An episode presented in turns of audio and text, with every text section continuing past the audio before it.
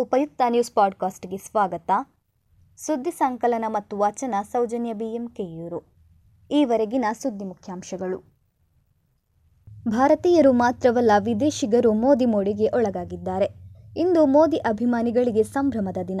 ಕಾರಣ, ಇಂದು ಪ್ರಧಾನಿ ನರೇಂದ್ರ ಮೋದಿಯವರು ಎಪ್ಪತ್ತನೇ ವರ್ಷದ ಜನ್ಮದಿನವನ್ನು ಆಚರಿಸಿಕೊಳ್ಳುತ್ತಿದ್ದಾರೆ. ನರೇಂದ್ರ ಮೋದಿಯವರು ಸಾವಿರದ ಒಂಬೈನೂರ ಐವತ್ತರ ಸೆಪ್ಟೆಂಬರ್ ಹದಿನೇಳರಂದು ದಾಮೋದರ್ ದಾಸ್ ಮೋದಿ ಹಾಗೂ ಹಿರೇಬನ್ ಮೋದಿ ದಂಪತಿಗಳ ಮಗನಾಗಿ ಗುಜರಾತ್ ರಾಜ್ಯದ ವಡನಗರ್ನಲ್ಲಿ ಜನಿಸಿದರು.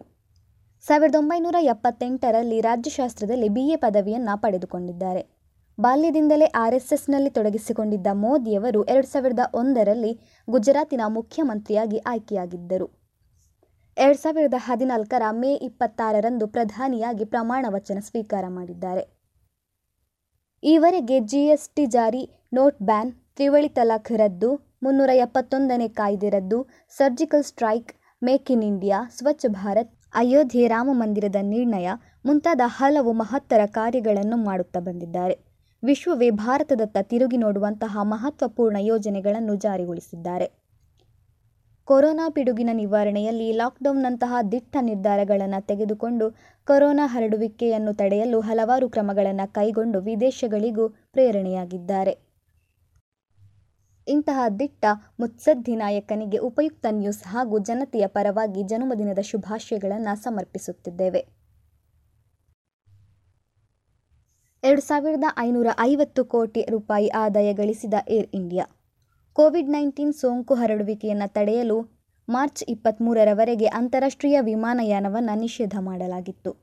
ಹಲವಾರು ರಾಷ್ಟ್ರಗಳಲ್ಲಿ ಅತಂತ್ರರಾಗಿ ಸಿಲುಕಿದ್ದ ಭಾರತೀಯರನ್ನು ಕರೆತರಲು ಕೇಂದ್ರ ಸರ್ಕಾರವು ಮೇ ಆರರಿಂದ ವಂದೇ ಭಾರತ್ ಮಿಷನ್ ಅನ್ನು ಆರಂಭ ಮಾಡಿತ್ತು. ಆಗಸ್ಟ್ ಮೂವತ್ತೊಂದರವರೆಗೆ ಒಟ್ಟು ನಾಲ್ಕು ಸಾವಿರದ ಐನೂರ ಐದು ವಿಶೇಷ ವಿಮಾನಗಳು ಹಾರಾಟವನ್ನು ನಡೆಸಿವೆ. ವಂದೇ ಭಾರತ್ ಮಿಷನ್ ಅಡಿಯಲ್ಲಿ ಒದಗಿಸಿದಂತಹ ವೈಮಾನಿಕ ಸೇವೆಯಿಂದ ಏರ್ ಇಂಡಿಯಾ ಸಂಸ್ಥೆಯು ಆಗಸ್ಟ್ ಮೂವತ್ತೊಂದರವರೆಗೆ ಒಟ್ಟು ಎರಡು ಸಾವಿರದ ಐನೂರ ಐವತ್ತು ಕೋಟಿ ರೂಪಾಯಿ ಆದಾಯವನ್ನು ಗಳಿಸಿದೆ ಎಂಬುದಾಗಿ ಕೇಂದ್ರ ನಾಗರಿಕ ವಿಮಾನಯಾನ ಸಚಿವರಾದ ಹರ್ದೀಪ್ ಸಿಂಗ್ ಪುರಿ ಮಾಹಿತಿ ನೀಡಿದ್ದಾರೆ.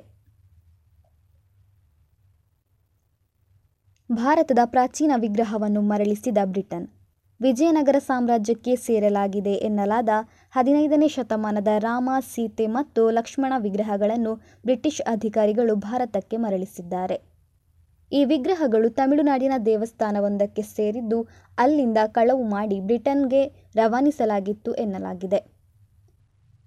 ಕೇಂದ್ರ ಸಂಸ್ಕೃತಿ ಹಾಗೂ ಪ್ರವಾಸೋದ್ಯಮ ಇಲಾಖೆಯ ಸಚಿವರಾಗಿರುವ ಪ್ರಹ್ಲಾದ್ ಸಿಂಗ್ ಪಟೇಲ್ ಅವರು ಈ ಬಗ್ಗೆ ಮಾಹಿತಿ ನೀಡಿ, ಯುನೈಟೆಡ್ ಕಿಂಗ್ಡಮ್ನ ಅಧಿಕಾರಿಗಳು ವಿಗ್ರಹಗಳನ್ನು ಭಾರತಕ್ಕೆ ಹಿಂತಿರುಗಿಸಿದ್ದಾರೆ ಎಂದು ಸ್ಪಷ್ಟನೆಯನ್ನು ನೀಡಿದ್ದಾರೆ. ಭಾರತಕ್ಕೆ ಸೇರಿರುವ ಈ ವಿಗ್ರಹವನ್ನು ಸಾವಿರದ ಒಂಬೈನೂರ ಎಪ್ಪತ್ತೆಂಟರಲ್ಲಿ ತಮಿಳುನಾಡಿನ ದೇವಸ್ಥಾನದಿಂದ ಕಳವು ಮಾಡಲಾಗಿತ್ತು. ಈ ವಿಗ್ರಹಗಳು ವಿಜಯನಗರ ಸಾಮ್ರಾಜ್ಯಕ್ಕೆ ಸೇರಿದುದಾಗಿದೆ ಎನ್ನಲಾಗಿದೆ. ಯುಕೆಯ ಅಧಿಕಾರಿಗಳು ಈ ಮೊದಲು ಎರಡು ವಿಗ್ರಹ ಹಾಗೂ ಒಂದು ಸ್ತಂಭವನ್ನು ಹಸ್ತಾಂತರಿಸಿದ್ದರು ಎಂದು ಮಾಹಿತಿಯನ್ನು ನೀಡಿದ್ದಾರೆ. ವಿಗ್ರಹವನ್ನು ಹಿಂತಿರುಗಿಸಿದ ಲಂಡನ್ ಹಾಗೂ ಯುಕೆಯ ಭಾರತೀಯ ಹೈಕಮಿಷನ್ನಲ್ಲಿ ಕಾರ್ಯನಿರ್ವಹಿಸುತ್ತಿರುವ ಅಧಿಕಾರಿಗಳಿಗೆ ಪಟೇಲ್ ಧನ್ಯವಾದ ತಿಳಿಸಿದ್ದಾರೆ. ಸಂಪೂರ್ಣಗೊಂಡ ವಿಶ್ವದ ಅತಿ ಉದ್ದದ ಹೆದ್ದಾರಿ ಸುರಂಗ. ವಿಶ್ವದ ಅತಿ ಉದ್ದದ ಹೆದ್ದಾರಿ ಸುರಂಗವಾಗಿರುವಂತಹ ಅಟಲ್ ಸುರಂಗದ ಕಾಮಗಾರಿ ಕೆಲಸಗಳು ಸಂಪೂರ್ಣಗೊಂಡಿದೆ.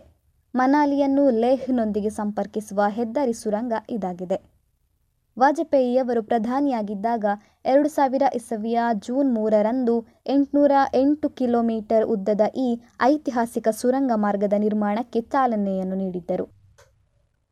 ಪ್ರಧಾನಿ ಮೋದಿ ನೇತೃತ್ವದ ಸರಕಾರವು ಎರಡು ಸಾವಿರದ ಹತ್ತೊಂಬತ್ತರ ಡಿಸೆಂಬರ್ ಇಪ್ಪತ್ತೈದರಂದು ನಡೆದ ಸಚಿವ ಸಂಪುಟ ಸಭೆಯಲ್ಲಿ ಈ ಸುರಂಗಕ್ಕೆ ವಾಜಪೇಯಿಯವರ ಹೆಸರನ್ನ ಇಡಲು ನಿರ್ಧಾರ ಕೈಗೊಂಡಿತ್ತು. ಆರು ವರ್ಷಗಳಲ್ಲಿ ಈ ಕಾಮಗಾರಿ ಕಾರ್ಯವು ಅಂತ್ಯಗೊಳ್ಳಬೇಕಾಗಿತ್ತು. ಕಾರಣಾಂತರಗಳಿಂದ ಹತ್ತು ವರ್ಷಗಳನ್ನು ಪಡೆದುಕೊಂಡಿದೆ. ಈ ಸುರಂಗ ಮಾರ್ಗದ ಪ್ರತಿ ಅರವತ್ತು ಮೀಟರ್ಗೆ ಸಿಸಿ ಟಿವಿ ಕ್ಯಾಮೆರಾಗಳನ್ನು ಅಳವಡಿಸಲಾಗಿದೆ. ಪ್ರತಿ ಐನೂರು ಮೀಟರ್ಗೆ ತುರ್ತು ನಿರ್ಗಮನ ಸುರಂಗಗಳ ವ್ಯವಸ್ಥೆಯನ್ನು ಮಾಡಲಾಗಿದೆ. ಬಿಜೆಪಿ ಹೈಕಮಾಂಡ್ ಜೊತೆ ಚರ್ಚಿಸಲು ಮುಖ್ಯಮಂತ್ರಿ ಬಿಎಸ್ ಯಡಿಯೂರಪ್ಪ ದೆಹಲಿಗೆ ಭೇಟಿ ನೀಡಿದ್ದಾರೆ. ರಾಜ್ಯ ಸಚಿವ ಸಂಪುಟ ವಿಸ್ತರಣೆಯ ಕುರಿತು ಬಿಜೆಪಿ ಹೈಕಮಾಂಡ್ ಜೊತೆ ಚರ್ಚಿಸಲು ಇಂದು ಸಿಎಂ ಯಡಿಯೂರಪ್ಪ ದೆಹಲಿಗೆ ದಿಢೀರ್ ಭೇಟಿ ನೀಡಿದ್ದಾರೆ. ಮೂರು ದಿನ ದೆಹಲಿಯಲ್ಲೇ ವಾಸ್ತವ್ಯ ಹೂಡಲಿದ್ದಾರೆ.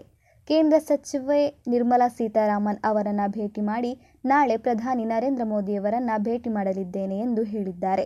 ಅದೇ ರೀತಿ ಸಂಪುಟ ವಿಸ್ತರಣೆ ಬಗ್ಗೆ ಬಿಜೆಪಿ ರಾಷ್ಟ್ರೀಯ ಅಧ್ಯಕ್ಷ ಜೆ. ಪಿ. ನಡ್ಡಾ ಅವರೊಂದಿಗೂ ಚರ್ಚಿಸಲಿದ್ದೇನೆ ಎಂದಿದ್ದಾರೆ. ಸುದ್ದಿ ಸಂಚಿಯ ಆಲಿಸಿದ ಎಲ್ಲರಿಗೂ ಧನ್ಯವಾದಗಳು.